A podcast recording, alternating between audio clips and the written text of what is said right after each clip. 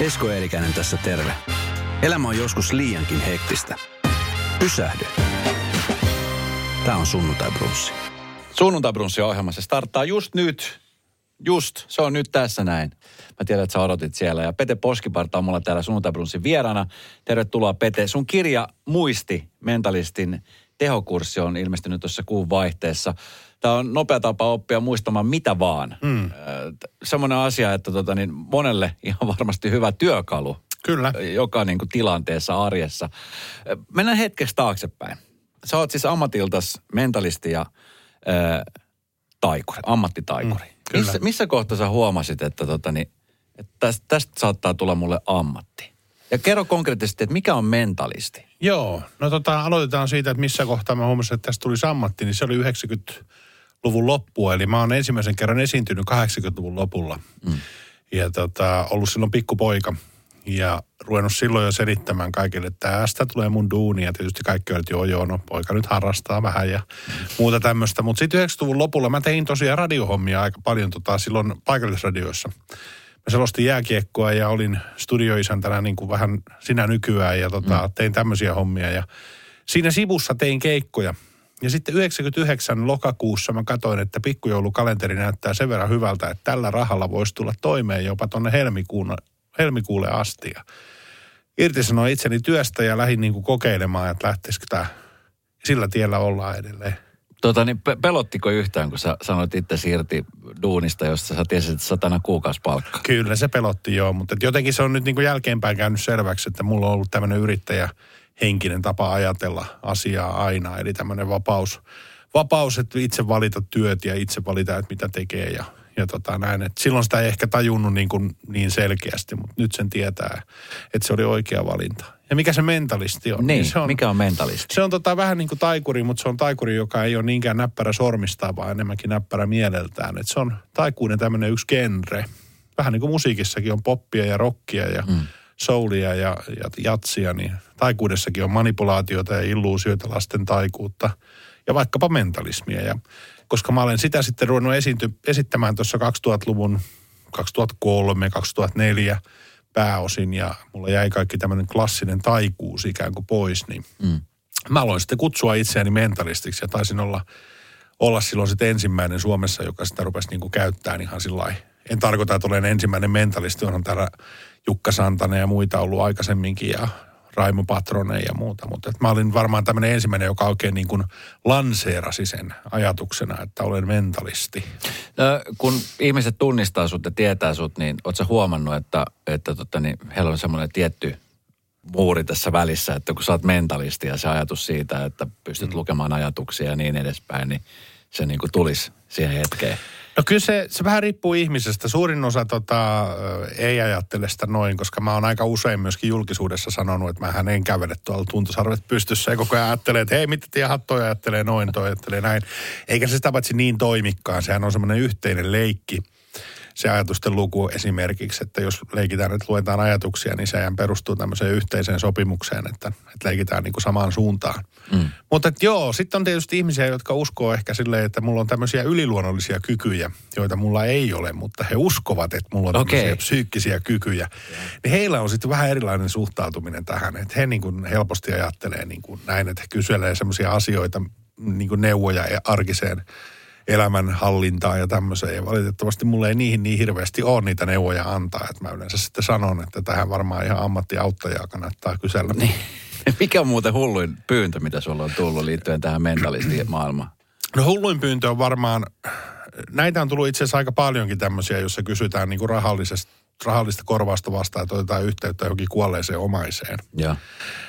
Mutta sitten oli tämmöinen yksi kyproslainen nainen, joka oli ihan tosis, mä luulin ensin, että tämä on niinku spämmiä tämä posti, mutta se oli ihan tosissaan, että hän haluaisi, että sä matkustat Kyprokselle hänen luo ja katsot kristallipallosta hänen tulevaisuutta. Hän on, hän on nyt semmoisessa tilanteessa, että hän tarvii nyt tämmöisiä tulevaisuuden neuvoja. Ja. ja mä ensin vastasin siihen just jotain semmoista, että yeah right – että varmaan tämmöistä. Sitten se oli ihan tosissaan, että ei kun ei, että hän maksaa sun lentoliput ja hän maksaa kaikki nämä ja hän maksaa, että sanot mitä on, mikä on sun hinta ja tuu tänne. Ja mä silloin niin kuin mietin sitä just, että jos olisi moraali tai eet, eet, eettisesti semmoinen niin kuin tyyppi, joka on arveluttava, eikä niinkään niin. miettisi tommosia, niin mä olisin lähtenyt, kato Kyprokselle viikko kaksi siellä ja vähän käynyt katsomassa kristallipalloa ja se kertonut, että nyt on tota, no niin hyvältä näyttää. No mitä mieltä sä oot? Mennään tähän hetkeksi. Telkkarissa aika usein aamuisin tulee semmoinen tietty ohjelma, joka alkaa aalla. Mm. Ja tota, no. niin siellä on ihmisiä, jotka osaa ennustaa ja osaa nähdä korteista ja muusta. Ja siellä on aika paljon hyväuskoisia ihmisiä syy, niin kuin syyntää rahaa sinne mm. palveluun. Ja jokainenhan tekee just niin kuin haluaa. Mitä mieltä sä oot tämmöistä niin kuin hyväksikäytöstä? No mä oon suhtautunut siihen aina hyvin kriittisesti. Juuri sen takia, että nämä ihmiset, jotka sinne soittaa tämmöisiin palveluihin tai, tai ottaa yhteyttä tämmöisiin ja maksaa siitä, niin on niitä, jotka on kaikista heikoimmassa asemassa. Eli just mm. tämmöisiä, jotka on menettänyt yleensä jonkun omaisen ja ne on todella surullisia. Mm. Niillä on elämässä joku myllerys käynnissä ja ne ei mistään muualta sitä apua tunnu saavan. Ja okei, sanotaan nyt, että jos joku 20 euroa nyt semmoiseen laittaa, niin, niin se nyt menee vielä ehkä viihteen piikkiin. Mutta sitten on ihan oikeasti ihmisiä, jotka pistää sinne siis isojakin summia. Ja mm. Suomi on tietysti tässä suhteessa, täällä ei ole tullut esille semmoisia, että joku olisi laittanut kokonaisia omaisuuksia, mutta Yhdysvalloissahan siis jotkut on laittanut ihan kokonaisia, siis ihan kymmeniä tuhansia dollareita jollekin tämmöiselle ennustajalle, joka on vedättänyt sitä niin kuin päivästä toiseen mm. lisää ja lisää sanonut, että tämä maksaa tätä ja tätä. Ja sitten hyväuskoisia ihmisiä pystytään kyllä vedättämään yllättävän helposti. Että mm. Sehän tietysti tässä taikurin ja mentalistin ammatissa, niin sen näkee, että ihminen on loppujen lopuksi aika helposti höynäytettävissä. Ja sehän jo perustuu ihan siihen, kirjoittanut myöskin semmoisen kirjan kuin Huijauksen anatomia yhdessä kollegani Jose Ahosen kanssa, niin se perustuu ihan puhtaasti siihen, että me ihmiset lähtökohtaisesti halutaan luottaa toisiin ihmisiin. Niin kyllä jolloin tietysti lähtökohta on se, että toi ei huijaa mua. Mm. Ja silloin tätä lähtökohtaa sitten huijarit yleensä myöskin hyväksi käyttää, mutta niin kuin sanottu, niin sitä en pidä kovin tuomittavana, että joku nyt kerran soittaa viihteen vuoksi semmoiselle linjalle. Mm. Se on paha sitten, jos sinne alkaa mennä isoja summia ja jos oikeasti alkaa ohjaamaan elämää niiden kanssa, niin silloin sitä apua kannattaa sakea kyllä muualta. Mikä, mikä sua silloin aikoinaan niin sai tai kiehtoo, koska jotenkin mä muistan siis pienenä itseäni, että, että, niin, että mulla olisi semmoinen kaveri, joka oli ihan äärimmäisen taitava, niin kuin, jos näki heti, että kädentaidot on tosi nopea ja tiedätkö, että siitä tuli ammattitaikuri, mutta ei sitten kummiskaan tullutkaan. Niin mikä sua silloin aikoinaan sai kiehtoa tähän, tälle alalle? Mä näin lastenohjelman semmoisen, missä nuori taikurin alku muutti muovisen kananmunan oikeaksi kananmunaksi. Ja mä asuin silloin Uudessa kaupungissa, mä oon sieltä kotosi ja tota, mä muistan, että mä olin kirjastossa nähnyt taikurikirjoja, mutta ne ei ollut koskaan oikein kiinnostanut. Mutta mä rupesin kiinnostaa, että miten tommonen niin kuin samanikäinen jätkä kuin minä, niin pystyy tuohon. Pystyy tohon. Mm. Ja sitten mä menin kirjastoon ja tota, siellä oli Solmu Mäkelän suuri taikakirja. Ja rupesin sitä selaamaan, mutta eihän sitä kananmunatemppua sieltä löytynyt. Mutta piti aina pysähtyä johonkin kyseiseen sivuun ja kokeilla tätä temppua. Ja mulla oli pikkusisko, joka oli sitten tota, no niin helppo kiristää aina istumaan siihen, että nyt sä istut siinä. Tai koeyleisö. Niin, koeyleisöksi ja katot tämän tempun. Ja hän ei ole nykyään kauhean kiinnostunut aikatempuista. ja sitä kautta sitten. No. No, miten tota, puhutin ammattitaikuruudesta, niin, niin aina jokaista temppua pitää harjoitella ja harjoitella ja, ja tota, niin, saattaa olla pitkiäkin aikoja et, et, ennen kuin se onnistui. Niin millaiset ne oli ne ensimmäiset temput, jotka sait onnistumaan? Niin millaiset fiilikset ne oli? Sehän vaati aika paljon työtä. Joo, sehän oli, mä muistan vielä sen ekan tempun, miten mä tein sen ja askartelin sen. Se oli tämmöinen, missä niin kuin kolikko pistettiin tämmöisen pahvi, pahvineliön tai tämmöinen niin kuin, tavallaan paperi arkin päälle ja sitten siihen pistettiin sormus päälle ja sitten kun se sormus siirrettiin seuraavan kerran, niin se kolikko oli hävinnyt. Ja se tempusalaisuus oli ihan siis yksinkertaisesti joku askartelusysteemi, että oli askareltu siihen, siihen tota sormukseen tämmöinen niin kuin välipohja tai tämmöinen.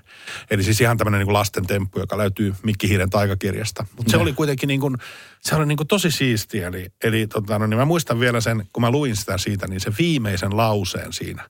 Kun siirret, kol, kun siirret sormusta, kolikko on kadonnut se jäi niin kuin mieleen sillä että aiku siistiä. Että kun siirtää sormusta, niin kolikko on kadonnut. Ja sitten tietysti taju itse, että eihän minkään ole kadonnut, mutta katsojille se on kadonnut. Ja, tota, ja siitä se pikkuhiljaa sitten niin kuin, mä aloin harjoittelemaan lisää ja, ja tota, sitten mun sattui olemaan vielä samalla luokalla semmoinen Henkka-niminen kaveri, joka harrasti jongleerausta. Ja. Me vähän yhdistettiin voimamme, että toinen harrastaa jongleerausta ja toinen taikuutta ja sitten vähän niin kuin reenattiin yhtä aikaa. Ja mäkin sitten vähän aikaa reenasin jongleerausta ja kävin sirkus leirejäkin sitten kesä, kesäsin siinä nuorena poikana. Niin. No missä, onko, onko semmoista muuten oppilaitosta, missä voisi harjoitella tällaisia niin kuin taitoja, mentalismin tai, tai taikurin ammattia tai jotain muuta, muuta kuin nämä sirkuskoulut. En mä luule, että onko siellä sirkuskoulussakaan sitten ihan Joo, no tällaista? sirkuskoulussa kyllä yleensä on taikuutta voi harrastaa. Ja tietysti Suomessahan voi valmistua sirkusohjaajaksi. Tuolta Turussa on taideakatemiassa tämmöinen linja ja siellä voi myöskin taikuutta Okei, opiskella. Ja, ja tota, mä oon tällä hetkellä itse asiassa opettajana siellä. okei. Ja tota, opetan siellä semmoista oppilasta kuin Hannu Juntunen, joka siinä sitten opettelee. Mä tiedän, mikä se virallinen heistä tulee vissiin teatteritaiteen ohjaajia tai jotain. Mulla tulee heti Harry Potter mieleen. Harry Potter maailma. Kyllä, jossa opetetaan. kyllä, se on tylypahka. Niin, tilipakka. joka itse asiassa meillä on tosi lähellä sydäntä nykyään. Mun, siis mun tytär, joka on nyt 11, niin hän siis jotenkin on hurahtanut Harry Pottereihin ja mä oon siis kattonut hänen kanssaan näitä. Niin Joo, joo. jotenkin siinä kiehtoo nimenomaan se magiikka ja se, mitä siellä tapahtuu ja se taikuudus, joka on hyvin mystistä. Joo. Että ne on ne asiat, mitkä niin kuin jotenkin vie, vie niin kuin siihen. Mitä, no usein on sitä, sanotaan, että skeptisyys on aika monella vahvasti mm. tässä olemassa. Että esimerkiksi mä oon maailman skeptisin tyyppi. Joo. Mä, jos mä oon käynyt Vegasissa katsomassa tämmöisiä showta, niin mä oon silleen, että mä jotenkin pilan itseltäni sen, mä en heittäydy siihen maailmaan. niin Joo, se on pitäisi. joillakin vähän, vähän semmoinen. Mistä se johtuu, että meitä skeptisiä ihmisiä on näin paljon kumminkin? No en mä tiedä, siis se, no mistä se johtuu, että joku tykkää kauhuelokuvista ja toiset ei, niin se on, se, ei, ei, ei se ole kaikille. Kyllä mä ymmärrän sen, että, että ei kaikki ole niin kuin välttämättä ota, ota sitä niin kuin semmoisena. Suurin osa nyt ot, ottaa sen varmaan niin, että ne menee siihen showhun ja viihtymään ja tavallaan heittää aivot narikkaan ja ajattelee. Mäkin esittelen aina mun shown sillä niin että nyt me ollaan toisessa maailmassa. Kuvitellaan, että tässä maailmassa, missä me nyt istutaan, niin ajatusteluku on mahdollista ja on mahdollista, että mä käyn teidän korvien välissä ja ongin sieltä tietoa. Ja sitten kun toi teatteriovi menee kiinni, niin sitten me mennään taas siihen tavalliseen mm. maailmaan. Ja, ja tota, mä saan välillä todella hyvin ne skeptikotkin mukaan siihen ja mm. välillä se teen. Ja sitten toisaalta siinäkään ei ole mitään pahaa, että on semmoinen skeptikko, joka ajattelee niin kuin, että mä selvitän näitä temppuja. Musta sekin on ihan hieno niin kuin lähtökohta. Se on vähän sama asia kuin joku kuuntelee musiikkia sillä lailla, että se kuuntelee sitä niin kuin ajatellen, että hän soittaisi sitä. Että miten, hän, miten hän niin kuin olisi sovittanut tämän biisin ja miten hän olisi tehnyt. Niin mä tiedän semmoisia tyyppejä, jotka lähettää mulle säännöllisesti postia, että hän taisi keksiä tämän. Ja ne ottaa sen ihan harrastuksena siis sillä että ei niin kuin ähäkutti. Mm. Ei semmoisena niin kuin, että hää mä keksin tämän, vaan semmoisena harrastuksena, niin kuin, että se on niille tämmöinen vähän niin kuin palapeli, että, että ne alkaa rakentaa mielessään teorioita, että miten tämä voisi olla mahdollista. Niin vähän kuin koodin murtaminen. No joku semmoinen, joo. Että sit niitäkin on tyyppejä. Ne on yllätys, yllätys aika usein insinöörejä. Niin. Hei, yksi tämmöistä niin kuin oikeastaan niin kuin maailmalla, tai maailmalle mennyt taikuri Iiro Seppänen, Joo. joka, joka teki taikashowta muun muassa Vegasissa ja, ja maailmalla, niin, tota, niin hänhän lopetti tämän, ilmeisesti hän nykyään siis tekee omaksi ilokseen tai ehkä perheelle, mutta tota, niin, sä oot kans käynyt ulkomailla esiintymässä aika Joo. monessa eri paikassa. Niin tota, mitäs tämmöinen niin kuin, no nyt toki korona vähän hidastaa muutenkin jo Suomessakin tätä esiintymistä, mutta miten tämä tämä maailma siellä, onko se, onko se, onko se niin kuin tuossa mittakaavassa niin, niin erilaista kuin esimerkiksi Suomessa? Toki siellä on varmaan enemmän rahaa käyttää tuotantoihin, mutta No joo, sanotaan, että tota, mä oon esiintynyt kymmenessä eri maassa ja sitten loppujen lopuksi ne erot ei ole lainkaan niin suuria kuin voisi luulla. Että tota, mäkin on esiintynyt Las Vegasissa, mutta et Vega, Vegasissakin, niin siellähän on, niin kuin tiedät, niitä pikkuklubeja aika paljon. Ja mä oon, mä oon ollut niissä nimenomaan, eli en mm. niissä 1500 saleissa, vaan niissä pikkuklubeissa. Ja tota, tietysti amerikkalainen yleisö on lähtökohtaisesti hyvin kiitollista. Ja se perustuu jo siihen, että niille ihan lapsesta asti opetetaan, että esiintyminen ja esiin, esiintyvän taiteen niin kuin seuraaminen on pop. Mm. Eli ne tekee koulussa paljon esitelmiä ja se perustuu paljon tämmöiseen esittämiseen ja sosiaalisuuteen. Eli siinä mielessä amerikkalainen yleisö on mukava, sitä ei tarvitse lämmittää, se on jo lämmin. Mm. Mutta tota, sitten taas toisaalta niin amerikkalainen yleisö on verrattuna suomalaiseen yleisöön myös äärimmäisen kriittistä, koska ne on nähnyt niin helvetisti. kyllä, totta. Eli sitten kun ne näkee sen show, niin vaikka ne niin kuin onkin siinä mukana ja taputtaa ja näin, niin ne saattaa esityksen jälkeen sitten sanoa kuitenkin, että tämä oikein tippunut tänään. Että, et tota, mutta mulla on ollut kyllä tosi hyviä kokemuksia ympäri maailmaa. Ehkä, ehkä tota parhaat niin kuin jenkkikeikat, mitä mä oon tehnyt, niin on nimenomaan Chicagossa, Las Vegasissa. Ja sitten Portlandissa mä tein helvetin hyvän shown, shown missä oli tota, tosi hyvä, hyvä porukka meillä. Ja sitten yksi semmoinen, niin kuin, mikä on jäänyt mieleen, niin mä tein Israelissa tuolla Tel Avivissa niin keikan, missä, missä tuota, puolet yleisöstä ymmärsi englantia ja puolet ymmärsi hebreaa. Ja sitten mulla oli hebrean kielen tulkki, joka tulkkasi sitä niin kuin koko ajan sitä niin kuin simultaanisti sitä esi- esitystä. Eli se oli hemmetin hauska, kun kerrot jonkun vitsin, niin puolet yleisöstä nauroi nyt ja puolet kymmenen sekunnin päästä, kun se tul, tulkki oli päässyt loppuun. Ja siinä, siinä oli niin kuin omalaatuinen äh, tota, Tunnelma. tunnelma joo. joo. Mutta sitten siinä oli myös siinä oli semmoinen toivoa antava fiilis, kun Israel on tämmöinen niin kuitenkin hyvin äh, tämmöinen konfliktiherkkä maa ja, ja tota, arabit ja juutalaiset ei tietenkään niin kuin noin ulkopäin katsottuna tulisi toimeen. Niin siellä mun showssa kuitenkin ne istu vierekkäin siellä yleisössä ja kaikki taputti ja nauro samo, samoille jutuille ja mm. Muuten. Et, et, et sekin antoi niinku tavallaan toivoa, että et se, se piilee se heidänkin konfliktinsa jossakin muualla kuin tämmöisessä. Että ne pystyy kuitenkin istumaan samassa teatterissa. Mm. Ja, Tuossa mulla kävi vähän aikaa sitten Ismo Leikola, joka on Joo. stand-up miehiä ja huumorimiehiä ja tällä hetkellä, no Suomessa, mutta ura, ura tekee Jenkeissä ja puhu- puhuttiin komikasta ja siitä, että kuinka herkkä se on, etenkin nykypäivänä. Niin, mm. no, luulisin, että tämmöistä niin kuin ongelma taikuudessa tai mentalismin puolella ei ole, vai, vai onko? On- Onko semmoinen asia, jotenkin mä yhdistän, niin kuin, että ihmiset haluaa nimenomaan puhua kuolleiden sukulaisten kanssa. Jotenkin niin se kuoleman vaara ja pelko on aina olemassa. Että se kiehtoo ihmistä. Niin onko, onko se ihan maailmanlaajuista? On, ja sitten tietysti Amerikassa taikausko on, niin kuin ne, siellä on enemmän taikauskoisia ihmisiä kuin täällä Suomessa. Mm. Tähän voi vaikuttaa tietysti, niin kuin meillä on pirun korkea koulutus täällä Pohjoismaissa, niin se voi osittaa. Mutta sitten osittain myöskin se, että siellä on näitä palm joka kulmassa, niin kuin partureita melkein, että että tota, siellä on siis, siis joka puolella. Ja se tietysti osittain voi johtua myöskin siitä, että, että tota, siellä ei ole niin hyvää sosiaaliturvajärjestelmää kuin täällä, niin sitten moni työllistää itseään ihan mm. vaan puhtaasti sillä, että no, no mä rupean sitten vaikka palm readeriksi, jos ei muuta. Eli tota no niin, mutta siellä siis taikausko on itse asiassa huom- huomattavasti niin kuin yleisempää kuin, mm. kuin täällä. Että siellä uskotaan, siellä mäkin olen ollut kuuntelemassa ihan vakavissaan aikuisia miehiä, jotka on ollut, ja naisia, jotka on ollut esittelemässä mulle niin kuin miten he haamuja tota, yrittää metsästää ja, ja mit, minkälaisia laitteita heillä on, kun he niinku ni, niitä metsästää. Ja sitten he niinku kertoo tuloksista, että meillä on 62 havaintoa, joista kolme on niinku vahvistettua. Niin. Ja sitten kun mä kysyin, että no missä tämä vahvistus on nähtävillä, ei kun siis meillä on niinku vaan silminnäkijä havainnot näistä. ja, ja tämmöistä, niin tää on, niinku- ne on niinku tavallaan ihan tosissaan ja, ja tota, niiden kyseenalaistaminen, ne ottaa sen niinku loukkauksena, että mitä, mi, miksi sä usko. Niin, kyllä. Niin, mutta et, kyllä- ja onhan meillä siis Suomessakin tietysti tyyppejä, jotka uskoo haamuihin ja näin, mutta et vähemmän. Niin. Uskot sä? En. Niin. No, miten, miten jos joku kyseenalaistaa sitä sun mentalismin taitoa, niin mm. miten, miten sä otat sen? Ei mitään, mä sanon, mä yleensä aloitan siitä, että tämä on viihdettä, että tota, mm. muista, että tämä on taitoa. Että mulla ei ole synnynnäisiä kykyjä nähdä sun korvien väliin. Miten tuommoista niin harjoitetaan? Ihan samalla lailla kuin taikatemppuja, mutta siinä vaan tarvitaan ö, tuota, yleensä sitten ihminen tai toinen, jonka kanssa sitä reenataan. Että, et tota, siinä voidaan tehdä tietysti semmoisia kuvitteellisia harjoituksia peilin edessä tai kameralle, missä kuvitellaan, että joku vastaa jotain. Mutta aika paljon mun täytyy tehdä semmoisia. Sitten täytyy, ö, mäkin ihan tarkoituksella otan riskejä silloin tällöin tota, tuolla lavalla. Kokeilen mm. niin kuin jotain uutta juttua, että toimiikohan tämä ja toimiikohan tämä. Että.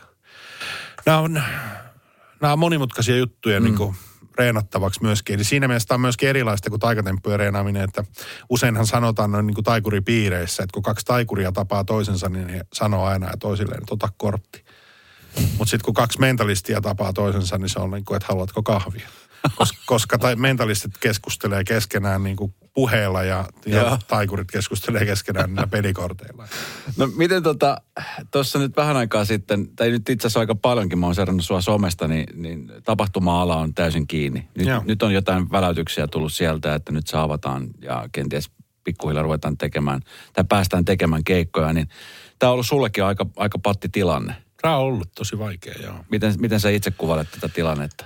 No toi keväthän meni ihan silloin, siis vuosi sitten kevät, niin meni vaan siinä peukaloita pyöritellessä ja ihmetellessä, että mitä tulee tapahtumaan. Mutta sitten mä aika nopeasti rupesin tota toimimaan. Ja tämäkin kuvaa sitä mun yrittäjähenkisyyttä, että mä aina oon ajatellut niin, että, että yrittäjyys on niin kuin ongelmien ratkaisua eikä vain niiden toteamista. Ja, ja mä sitten ensimmäiset keikat tein kännykällä niin, että se tuli vähän niin kuin vahingossa. Yksi asiakas kysyi, että meillä on tämmöinen Zoomissa tämmöinen tämmöinen niin kuin after buffetti tai joku tämmöinen ajatus, että he esit työpäivän jälkeen niin kuin tapailee siellä ja kyselee kuulumisia, niin tutko siihen tekemään keikan lastenhuoneessa, kännykkä pystyyn siihen ja ensimmäiset temput, jotka tuli mieleen, että voisi tehdä näin, niin mä kokeilin ja sen jälkeen mä pistin mun uutiskirjeen tilaajille, että, että jos olette kiinnostuneita, niin mä teen kahvikassan hinnalla tämmöisiä kokeilumielessä. Mm se kahvikassa tarkoitti, että satanen tai kaksi, niin että mä teen. Ja sitten tämmöisiä saunaporukoita ja kavereita, jotka oli saunomassa, niin ne, ne tilaili tänne ja ne istu siellä pyyhkeet päällä ja katso, kun mä vedin kännykän kanssa showta. Ja mä huomasin, että tämä toimii. Mm. Jonka jälkeen mä rupesin rakentaa studioa ja sen otin viimeiset säästössä olevat rahat, mitkä irtos ja kävin ostamassa pari kameraa ja vähän valoja ja taustaverhoa ja rakensin yläkertaa studion – ja ilmoitin mun managerille, että no niin, nyt ruvetaan myymään sitten yrityksille tämmöistä keikkaa. Että mulla on monikamerajärjestelmä täällä ja mä oon rakentanut tähän ohjelman. Ja tämä tapahtui sitten loppukesästä viime vuonna. Eli, eli tota, no niin, siinä vaiheessa, kun huomattiin, että tämä pitkittyy, mm. niin kuin, että se kannattaa se studion tekeminen, koska silloin heti alussahan sitä ei voinut tietää, että kun monin ajatteli, että tämä on pari kuukautta ja tämä on ohi. Ja nyt niitä on tehty sitten tässä. Tänäkin aamuna olen jo yhden tehnyt ennen kuin lähdin tänne ajelemaan.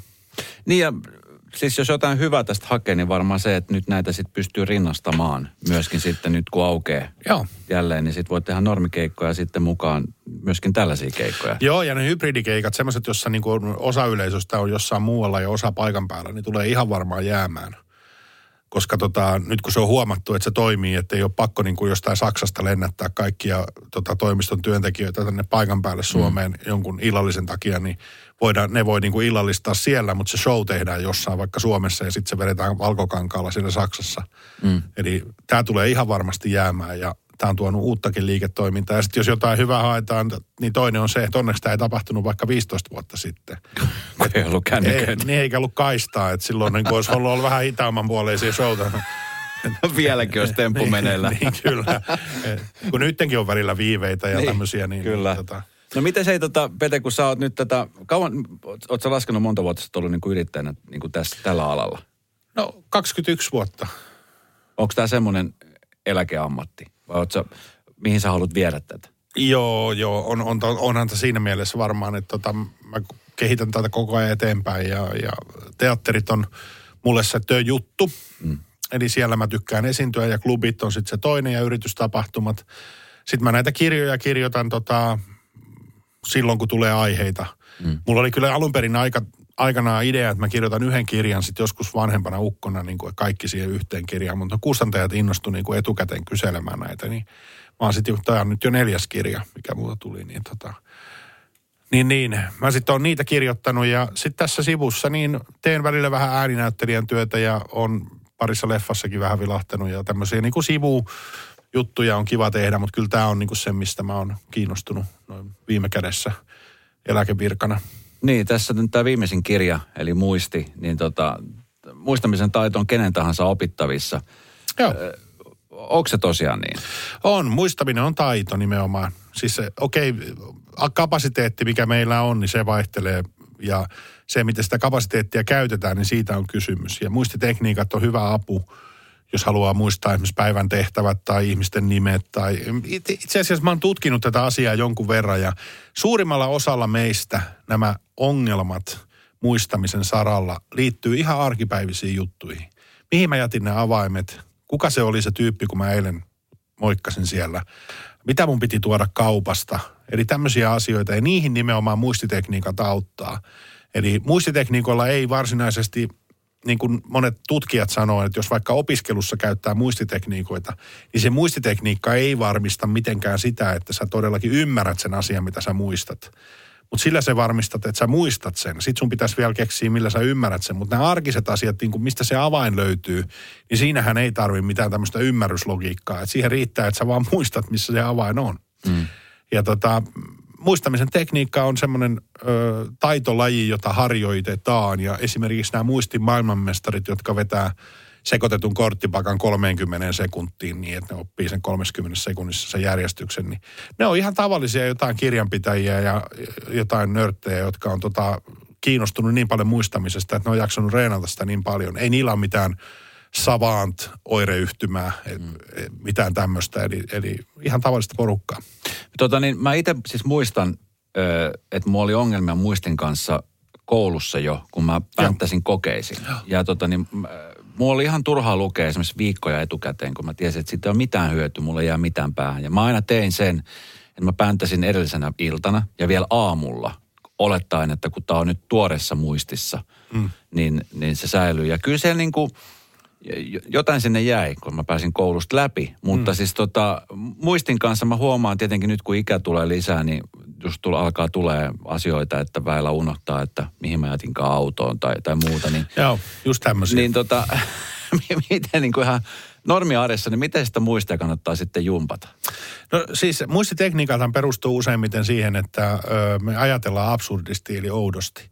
Se johtuu siitä, että meidän mieli on rakentunut sillä lailla, että me unohdetaan tämmöiset arkiset, harmaat, normaalit asiat. Ja me muistetaan kaikki erikoinen, outo, iso, räjähtävä, ihmeellinen. Mm. Ja nyt meidän pitäisi mielessä vaan tehdä tämmöisiä ihmeellisiä, räjähtäviä asioita. Ja jos me esimerkiksi halutaan muistaa, mihin me se auto parkkeerataan, niin meidän pitäisi vaan se ympäristö, mikä, mihin me se laitetaan, niin muutaman sekunnin olla läsnä ja katsoa sitä ympäristöä ja nähdä siinä jotain outoa siinä ympäristössä. Kuvitella vaikka, että se talo, joka siinä vieressä on, niin kaatuu sun auton päälle. Ihan mielessä vaan kuvittelet sen. Niin sä et unohda sitä mielikuvaa. Mm. Se jää sun mieleen, että niin se paikka, missä se rakennus nimenomaan kaatui siihen päälle. Mm. Ja sä tiedät, mikä rakennus se on ja missä se on. Ja tämmöisellä systeemillä pystyy opettelemaan oikeastaan ihan mitä tahansa. Mutta luuletko, että tämä nykytekniikka on, on tota niin, aiheuttanut hankaluuksia nimenomaan tähän, koska nykyään kaikkia voi laittaa niin helposti muistiin. Nykyään, jos sä meet konserttiin, niin puolet konsertista kuvataan kännykällä ja sitten tavallaan sinne läsnäolo aika, aika vähäinen. Tai vaikka matkoilla, niin onko tämä huonontanut tätä meidän muistikapasiteettia? se ei ole välttämättä huonontanut kapasiteettia, mutta se on muuttanut sitä. Meillä muistettiin, silloin kun sä ja mä ollaan ollut skidejä, niin me ollaan muistettu puhelinnumeroita. Kyllä, Ja mä se muistan jo- edelleenkin niin. meidän se, puhelinnumerot. se johtui siitä, että se oli niin vaikea etsiä sieltä puhelinluettelosta. Et, ja sitä paitsi se piti joka kerta painaa tai rullata se numero, kun sä soitit jollekin. Mutta nyt me ei muisteta puhelinnumeroita. Sen sijaan nykyään meillä on PIN-koodeja, joita meidän pitäisi muistaa ainakin. Meillä on luottokortteja ja muita, ne ei pitäisi olla missään ylhäällä, ne pitäisi olla päässä. Mm. Eli se muistin laji on ikään kuin muuttunut, että puhelinnumerot on unohtunut, koska niitä ei tarvita, ne on kaikki täällä kännykässä. Mm. Mutta sen sijaan sitten taas muistamiseen on, tarvitaan tota PIN-koodien ja salasanojen ja muiden tämmöisten kanssa. Ja siitä esimerkiksi tuossa mun kirjassa puhutaan just, että miten jotain tämmöisiä Sulla voi olla samaan aikaan siis kymmeniä PIN-koodeja. Jos sulla on vaikka kolme, neljä luottokorttia, sitten joku alaovin koodi ja sitten joku duunipaikan joku salasana ja muuta vastaavaa. Ja ne kaikki pitäisi olla mielessä, niin, niin, niin. niiden muistamiseen on olemassa keinoja ja apuja. No, suutarin lapsella ei ole kenki, niin miten sun kohdalla? O- Oot sä niin kuin, sä oot, sä oot mentalisti, niin sä mm. joudut jumppaan muistias koko ajan. Joo, kyllä. Ja siis itse asiassa tämä kaikki lähti siitä, että mä jäin vähän niin kuin koukkuun näihin muistihommiin joskus 15 vuotta sitten. Kun mä huomasin, että on aika helppoa. Että mulla oli semmoinen kirja kuin Miten saavutetaan huipputehokas muisti vuodelta 57. Ja siinä oli tämmöinen kuvitteellinen kauppalista, joka siihen oli tehty. Ja sitten kun mä luin sen läpi, mä huomasin heti, että mä muistan nämä kaikki. Ja sitten mä tajusin, että tämähän on help, helppoa. Ja sitten mä ymmärsin ne numerojutut, että miten numerot käännetään kuviksi ja kuvat niin kuin linkitetään toisiinsa. Yhtäkkiä mä huomasin, että tämähän, tästähän on apua vaikka kuinka paljon. Ja nykyään juuri, kun mulla on esimerkiksi itsellä useita luottokortteja ja on pensakorttia ja muuta, mulla on kaikista niistä tehty muistisääntö, koska en mä niitä kaikkia käytä päivittäin, en edes viikoittain. Mm. Ja sitten kun tulee se tilanne, että mä käytän sitä korttia, mitä mä harvoin käytän, niin mä löydän heti sen sen tota, numeron, koska mulla on siitä tehty muistisääntö päähän, niin mun ei tarvitse ruveta miettimään niin mitään kuviota, että miten se sormi liikkuu siinä tai mitään tämmöistä, vaan se löytyy heti. No miten hei Pete, kun tota, sä oot varmasti aika usein, kun joudut käymään tuttava piirin juhlissa ja muuta, niin aina pyydetään Peteä esiintymään, niin mm. kuinka paljon se, kuinka paljon sä oot tottunut siihen, että aina, soitan Petelle, Pete tulee meille esiintymään, voi tehdä jotain, No joo. jotain temppuja. Onko se semmoinen asia, mitä joutuu kantaa koko ajan? No joo, se on varmaan vähän niin kuin parturillekin odotetaan, että Saksat tulee mukaan, kun tulet kylään. joo, mutta te, no, ei mä niin hirveästi kyllä tee sitä, mutta mun kaverit ei tee sitä hirveästi mulle. Okay, ne- sanotaan, että huonommat kaverit, semmoiset, joiden kanssa ei ole niin paljon tekemisessä, niin ne sitten kyselee, koska ne ei tunne mua niin hyvin, mutta mun kaveripiiri kuitenkin koostuu ihmisistä, jotka on aika paljon samalla alalla, siis viihdealalla, eli tota, no, niin tekee itsekin showta, niin he ymmärtää kyllä kysymättäkin ja sanomattakin, että, että jos kaveri pyydetään kylään, niin ei se edellytä, että se työskentelee siellä sitten samalla. No miten sä näet hei tulevaisuuden? Mä tuossa vähän aikaa sitten näin, itse asiassa katseltiin mun tyttären kanssa tämmöistä ohjelmaa, jossa puhuttiin, mua kiehtoo tosi paljon tulevaisuus ja mitä Joo. tulevaisuudessa tulee tapahtua ja nythän on aika hyvin viitteet siitä, että mitä ehkä tulee tapahtumaan, että aika paljon koneistut- koneistutetaan ja automatisaatio tapahtuu ja jossain vaiheessa oli, mä katsoin, oliko se 2050 vuoteen mennessä, niin on, on jotain tämmöisiä, kännykkäteollisuus kehittyy ja nyt kun ollaan puhuttu FaceTime-puheluita, niin nyt pystytään myöskin niin kuin hologrammien avulla saamaan se ihminen vaikka siihen istumaan. Ja tämmöisiä ajatuksia on ja sitten siitä, että, että äh, ihmisten ei kohta edes tarvitse puhua mitään, vaan jotenkin niin kuin tuntosensoreiden kautta niin pystytään niin kuin lukemaan ajatuksia. Joo. Niin, ootko kuullut tällaisesta ja mitä mieltä sä oot tällaisesta? Joo, kyllä mä oon kuullut kaikkea, mutta mä en nyt ihan usko, että se välttämättä tulee, tulee tota, no niin, yleiseen käyttöön niin, niin kuin mun elinaikana siinä mielessä, että mun, mun mentalismini siitä kärsisi. Niin, että mä voin kuvitella-. Niin, kyllä. Siis se, se voi olla, että se on käytännössä mahdollista. Onhan IBMllä joku ajatustolukekone ollut jo jonkun aikaa olemassa, mutta et mä en tiedä, miten se toimii, enkä mä tiedä, miten ne sitä meinaa käyttää. Ja tuskin siitä siis semmoista tulee, että jokaisella tuolla on kypärä päässä, kun ne kävelee ja se kypärä jotenkin lukee vastaan tulijan ajatuksia. Että siis sitä varmaan käytetään johonkin muuhun, Mm. Muuhun tarkoitukseen. Mutta sanotaan nyt näin, että tämmöisten- muistidemojen esittäminen, niin, niin tota, niiden on oltava nykyään erilaisia, mitä ne oli vaikka, vaikka 20 vuotta sitten. Eli mitä mäkin esitän tämmöisiä, että mä muistan nopeasti jotain asioita ja muuta lavalla. Niin tota, 20 vuotta sitten oli, oli hyvä esittää ehkä ehkä pelikorteilla ja muulla, mutta nyt tänä päivänä niin vaikka puhelinnumeroiden muistaminen, että joku heittää niin kuin yleisöstä jonkun puhelinnumero ja puolen tunnin päästä mä muistan sen. Mm. Niin se on jo ihan hyvä esitys, koska nykyään kukaan muu ei muista puhelinnumeroita. Mutta silloin 20 vuotta sitten kaikki muisti puhelinnumeroita, niin siinä ei olisi ollut mitään ihmeellistä. Niin kyllä. No miten tota, onko jotain sellaista asiaa, mitä tota, niin esimerkiksi voitaisiin radion kautta tehdä? Joo, Niin, me voitaisiin tehtä, testata sun, sun muistia, jos sä haluat, niin kokeillaan. Mä, mä, mä Mun mui- mun joo, muistia? Joo, mä opetan okay. sulle, miten helposti sä opit niin kuin muistamaan nyt tiettyjä asioita. Otetaan vaikka nyt ne, se, täysin tämmöinen random lista, joka ei liity mihinkään, mutta kuvitellaan, otetaan vaikka tuota, helikopteri, kitara, peruna, mopo, tiiliskivi, kypärä, ö, täytekakku, jalkapallo, omena ja vaikka laulaminen. Siinä oli kymmenen esinettä ja asiaa. Ja se laulaminen on siellä tarkoituksella, koska se kuvastaa, että voit muistaa myöskin actionia, et pelkästään tota asioita. Siinä oli kymmenen esinettä, jotka jos mä kysyisin sulta nyt, niin sä et varmaan niitä pysty kaikkia luettelemaan. En.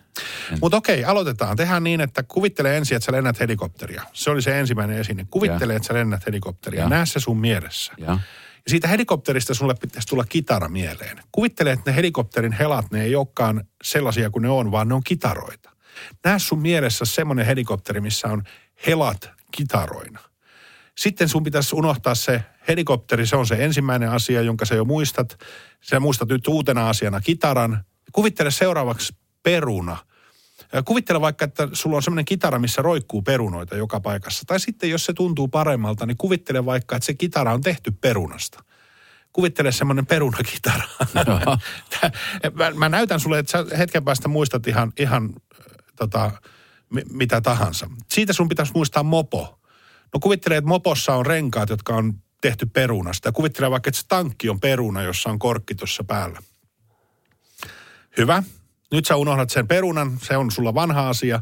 Nyt sun pitäisi moposta muistaa tiidis, oliko se oli varmaan tiidiskivi, minkä mä sanoin. No kuvittelee, että sulla on mopossa tiidiskivi penkkinä. Ja kuvittelee, että siinä on tiidiskivi tankkina. Kuvittelee, että se on tehty tiidiskivestä se ohjauspyörä siinä tai se tota, no niin, tanko, mikä siinä on. Ja nimenomaan näet nämä mielessä nämä outoja mielikuvia. Sitten sulla tulee kypärä seuraavana mieleen. Ja nyt tässä si- piiree vaara. Normaali ihminen ajattelisi, että no kypärä ja mopo, se on helppo muistaa. Mutta se onkin juuri se, että sit, si- se on liian normaali mielikuva. Kuvittele mm. mieluummin, että sä tunget sinne kypärään tiiliskiviä sisälle. Mallailet oikein, että meneekö sinne kolme, saako sä neljä tiiliskiveä mahtumaan sinne kypärään. Sitten unohdat ne tiiliskivet. Ja kuvittelet, että sä pistät kypärän päähän ja siellä on täytekakku. Joo. Kuvittelet, että se täytekakku valuu pitkin sun naamaa. Joo. Se näin, hyvä. Sen jälkeen sä pelaat jalkapalloa sillä täytekakulla, koska jalkapallo oli seuraava. Sä kuvittelet, että sä potkaset, sulla on pallo niin kuin tuossa rangaistuspotkupisteellä ja sä potkaset sitä ja pff, se täytekakku pff, leviää Ihan tuhannen jeespäreiksi, you know. Sitten tota, omena oli seuraava. Öö, kuvittele, tota, että sulla on jalkapallo kädessä ja taikuri napsauttaa sormia ja se muuttuu omenaksi. Näe se mielessä. Sä voit olla itse se taikuri. Joo. Se napsautat ja se, näet sen mielessä, kuinka se muuttuu omenaksi. Mm. Ja viimeinen on laulaminen. Kuvittele omenapuu, mikä on täynnä omenoita, millä on, kaikilla omenoilla on suu ja ne omenat laulaa. Nyt sulla on kymmenen esineen lista ja sä epäilet edelleen, että sä et varmaan muista niitä. Just jos me pidettäisiin viiden minuutin tauko, Mm. tai kymmenen minuutin, sä muistasit ne edelleen. Mä väitän. Mä voin esittää sulle kysymyksen. Mitä sä lensit aluksi? Helikopterilla. Helikopterin helat oli, Kitara. ja se kitara oli tehty, Öö, se kitara oli tehty. tai mitä siinä roikkuu. perunoita. Aivan. Ja sitten siitä perunasta tuli mieleen, sulla oli siinä oikein... Mopo. Mopo. Ja se mopo, niin kun sä katsoit sitä tarkemmin, niin sä istuit, siinä oli Tiiliskivi. tosi... Joo, ja sitten mihin sä laitoit ne tiiliskivet? Kypärä. Joo, ja se kypärä, kun sä pistit päähän, Siitä tuli kakku. ja sitten sä pelasit Jalkapallo. sillä kakulla. Joo. Ja jalkapallo, kun sä napsautit sormia, Omena. ja omenat teki, Ne alkoi laulamaan. sä muistit kaikki kymmenen. Ai että. Eikö se ole siistiä? Oh, on, On, ja absurdit asiat, ne vaan yksinkertaisesti jää mieleen. Ja tätä voi käyttää. Esimerkiksi joku kysyy, että no mitä hyötyä tuosta. No esimerkki. Nyt kun mä lähden tästä ajeleen takaisin kotiin Turkuun, vaimo soittaa matkalla, että tuo kaupasta tota, no, niin kananmunia, piimää ja maitoa ja juustoa ja vaikka vessapaperia. Mm. Niin en mä tuossa ykköstiellä nyt siihen sivuun ajaa ja rupea kirjoittamaan sitä johonkin. Vaan mä teen mielessäni tuommoisen listan noista asioista, mitä he sanoo mulle puhelimessa. Ja pum, mä muistan kaupasta tuoda oikeat asiat. Kun siitä. Joo. Toi on linkitystekniikka ja toi on tota, noin, niin, ö, kaiken muistamisen niin sanottu perustekniikka. Eli toi pitää aina ensin osata ja sitten voi ruveta tekemään kaikenlaisia sooloiluja, mm. oppia numeroita ja muuta. Mutta noin helppoa se on. Hei no miten, tämähän siis, musta on hienoa, että tällaisia ammattikuntia löytyy. Se on, se on musta niin kuin ihaltava. Se on hieno taito. Mm. Miten esimerkiksi silloin nuorempana, niin esimerkiksi sun lähipiiri, sun vanhemmat, miten he suhtautuivat niin tähän, että sä lähdet valitsemaan tällaista ammattiuraa? Kyllä mua kannustettiin, muistaakseni ihan siis, mulle maksettiin noita sirkusleirejä ja haettiin jotain avustuksiakin, kun äiti oli, äiti oli yksinhuoltaja, tai siis va, mutsi ja faija oli eronnut silloin, kun mä olin pieni, niin, niin tota, pienellä palkoilla tultiin toimeen, niin haettiin kaupungilta avustuksia, että mulla oli varaa käydä näissä sirkusleireissä, jotka oli ihan eri puolilla Suomea, Lappeenrannassa ja Kouvolassa ja näin. Niin ja kyllä mua niin kuin kannustettiin. Että oikeastaan sit siinä vaiheessa tietysti epäilys heräsi, kun mä rupesin puhua, että tästä tulee mun ammatti, niin ja, ja, ja mä jätin sitten kouluja kesken, niin silloin tietysti vanhemmat oli sillä että eiköhän se koulu kannattaisi kuitenkin käydä loppuun. Mutta mulla sitten kävi niin, että mä, mä kävin kyllä niin kuin kauppiksen loppuun, mutta mä en koskaan saanut sieltä papereita. Et mä oon sitten myöhemmin 2007 taideakatemiasta kyllä valmistunut siellä taikuudeksi, taikuuden alumniksi. Eli mä olen tavallaan siis ihan oikeasti valmistunut taikuriksi taideakatemiasta.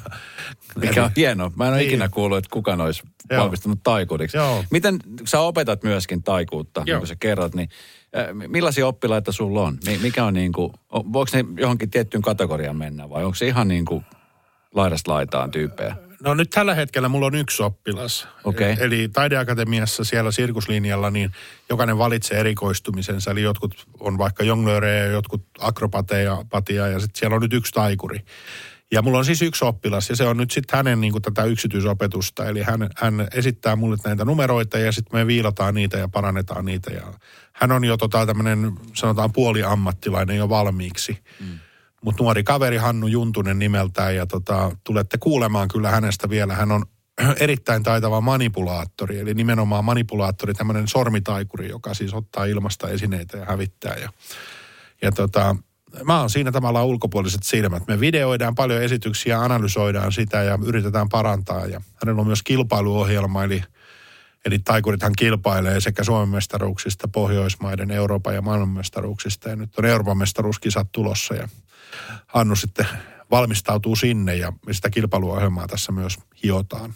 Miten tota, näistä asioistahan kilpaillaan, niin kuin sä sanoit, tai säkin oot ollut kisoissa mukana ja, ja voittanutkin palkintoja. Niin miten, miten tota niin, ootko huomannut tätä kehitystä, että miten nämä kehittyy ja kehittyy? Jotenkin mä aina vien, aina vien ajatuksessani Las Vegasiin, missä niin kuin kaikki tehdään todella isolla rahalla. Siellä on niin kuin, showt on ihan niin kuin, jos se ympäristö on lähinnä sellaista, että wow. Niin mi, mi, mihin se on menossa nyt, kun esimerkiksi puhutaan siitä, että sä teet kännykällä himasta? Niin, vaikea sanoa. Tää, tässä on niin kuin monenlaisia, mitä mä oon nähnyt. Mutta niin kuin mä puhuin tuossa, niin toi hybridihomma tulee varmasti jäämään. Siitä mä en ole ihan varma, että jääkö nämä etäkeikat niin kuin kovin vahvasti, niin kuin, siis pelkkä tai etäkeikkailu, mutta hybridi tulee jäämään. Eli siitä mä oon ihan varma, että semmoisia showta tullaan niin kuin näkemään, missä missä tota, yleisöt on eri lokaatioissa. Siellä on vaan joku yleisö jossakin ja sitten osa yleisöstä istuu jossain ihan muualla. Ja sitten mä oon ihan varma siitä, että tekniikkaa tullaan hyödyntämään sillä lailla, että yksi esiintyjä voi tehdä niin kuin saman esityksen aikana sekä ihan oikeita liveä, että sitten just jotain tämmöistä, missä se johonkin savupatsaaseen tai johonkin tota, heijastetaan ja se puhuu ikään kuin itselleen. Vähän niin kuin tämmöistä niin kuin, öö, monistamista mä oon ihan varma, että tekniikka tulee mahdollistamaan sen. Et nythän on olemassa semmoisia bändejä, jotka, jotka tota, ei niinku oikeasti ole bändejä, vaan siellä on niinku taulu TV vaan pystyssä mm. lavalla ja sitten ne soittaa. Tietysti muusikot on käärmeissään tästä, koska se vie heiltä, heiltä töitä, mutta mä oon ihan varma, että tämmöinen idea tota, tulee laajenemaan. Ja itse asiassa semmoinen Janne Raudaskoski-niminen kaveri teki tämmöisellä Insider Showlla jo aikanaan läpimurtoa tällä ajatuksella, että sillä oli näitä tauluteveitä siellä ja sitten niin kuin piti aina yleisön melkein niin kuin arvata, että mikä niistä on sitten live ja mikä niistä on niin kuin okay. nauhalta. Wow. Ja tota, Blumen's Groupilla on tämmöinen sama. Ja. Ne tekee myöskin tätä, että ne ikään kuin kävelee sinne taulu sen sisään ja välillä se hyppää ulos sieltä ja esiintyy ja välillä taas se tulee sen TVn tai ruudun kautta. Ja koska ne koko ajan kehittyy, niin mä näen, että, että mahdollisuudet on täysin rajattomat. Mm. Hei, sä oot jossain kertonut että tota niin, sä oot siis ateisti ja skeptikko. Joo, tai mä käytän itse semmoista niin kuin nimitystä kuin uskonnoton. Uskonnoton. Joo. Ja skeptikko, niin ihminen, joka tekee tällaista ammattia. Niin mm. Miten sä voit itse olla skeptikko? No, Kyseenalaistat sä paljon asioita siis? Joo, ja siis mä nimenomaan korostan sitä, että mä teen showta. Mm. Eli se on just se mun pointti. Eli mä en niin kuin missään vaiheessa väitä, että, että, että jos mun showssa ilmestyy kummitus, että se olisi oikea kummitus, vaan se ilmestyy vaan siinä showssa. Mm. Tai että mä luen ajatuksia, niin se tapahtuu vain siinä showssa. Eli mä tavallaan niin kuin, ö, olen hyvin skeptinen sellaisille väitteille, että jollakin olisi joku yliluonnollinen kyky. Että se pystyisi vaikkapa Uri Gellerin tavoin tavuttamaan lusikkaa vaan tuijottamalla sitä vaan siinä on yleensä joku temppu taustalla ja sitä mä niin kuin ajan takaa. Ja Mikä se temppu on siinä Urikellerillä? Mitä se en, no, en mä Onko se lämpö? En mä nyt sitä voi kertoa. Niin. No mutta yleensä just nimenomaan siis taikureilla ja, ja näillä ihmisillä, niin silloin sitä sisäpiiritietoa. On, on. Ja ne tietää tasan tarkkaan, että miten joku temppu tehdään. Joo. Tavallaan sehän veisi meiltä ihmisiltä sen fiilikset, että aah, toi tehdään tollain. Mutta mua kiehtoo enemmän just se, että miten nämä asiat tehdään. Niin häiritseekö se sua, että sä tiedät? Vai onko, onko, onko paljon semmoisia tempuja, mitä sä edelleenkin mietit, että mitä ihmeessä toi tehdään? On, on. Joo, ja niitä keksitään koko ajan lisää. Että on, on. Ja siis on niin paljon semmoisia, vaikka mä nyt tiedän sen, miten Uri Geller sen lusikan taivuttaa, niin on paljon sitten taas semmoisia paljon taitavampia kavereita, jotka tekee sen niin, että mulla ei hajuakaan, miten se tapahtuu. Mm. Mutta ne, nekin sitten, niistäkään kukaan ei väitä, että heillä on syntymälahja, vaan että kertoo, että on temppu. Ja siinä on se ero. Mä hetken aikaa pystyn samastumaan teihin ammattitaikureihin ja, ja mentalisteihin. Mä siis jos muistan ikuisesti sen hetken, kun mä hain silloin sen mun tytö, joka oli siis tarhassa. Ja, ja kävin hakemaan hänet iltapäivällä ja e, mä tein sen perinteinkään, minkä mun ukki ja mun isä on tehnyt tämän, että peukalo, peukalo tota, niin, puolitetaan tässä Joo. ja lähtee. Tämä sormi, mikä on tämä peukalotemppu. Ja mä muistan, kun tota, niin, mä menin sinne tarhaan hakemaan mun tyttären ja sitten mä näytin niille lapsille, että kattokaa, että tämä peukalo menee tälleen puokki. Ja ne lapset oli silleen, että apua, miten tämä? Jotenkin se oli niin tyhmä temppu, mutta se yleisö oli niin loistava. Niin. mulla tuli semmoinen fiilis, että vitsi, tämä on mahtava. Se oli semmoista niin kuin, no oli ihan sillä ihmeessä, että miten on mahdollista. Kyllä. Ja onko se se kiksi, mitä sä saat aina keikolla? On, joo. Se on just se. Jo, taikuri Luttinen, lasten taikurina on hyvin tunnettu, mutta tekee myös aikuisille keikkaa, niin on aina sanonut, että siis tämä on, me, me, me parhaimmillaan kosketaan ihmisten jopa uskomusjärjestelmiin. Vaikka siis niin kuin meillä ei ole tavoitteena, että, että, että meistä tulisi joku uskontohahmo. Mm. Mutta me parhaimmillaan kosketellaan niin kuin sitä osaa ihmisten aivoissa, jossa ne miettii, että mä pidin tätä aikaisemmin mahdottomana. Mm. Ja nyt mä näin mun silmien edessä, että se tapahtuu.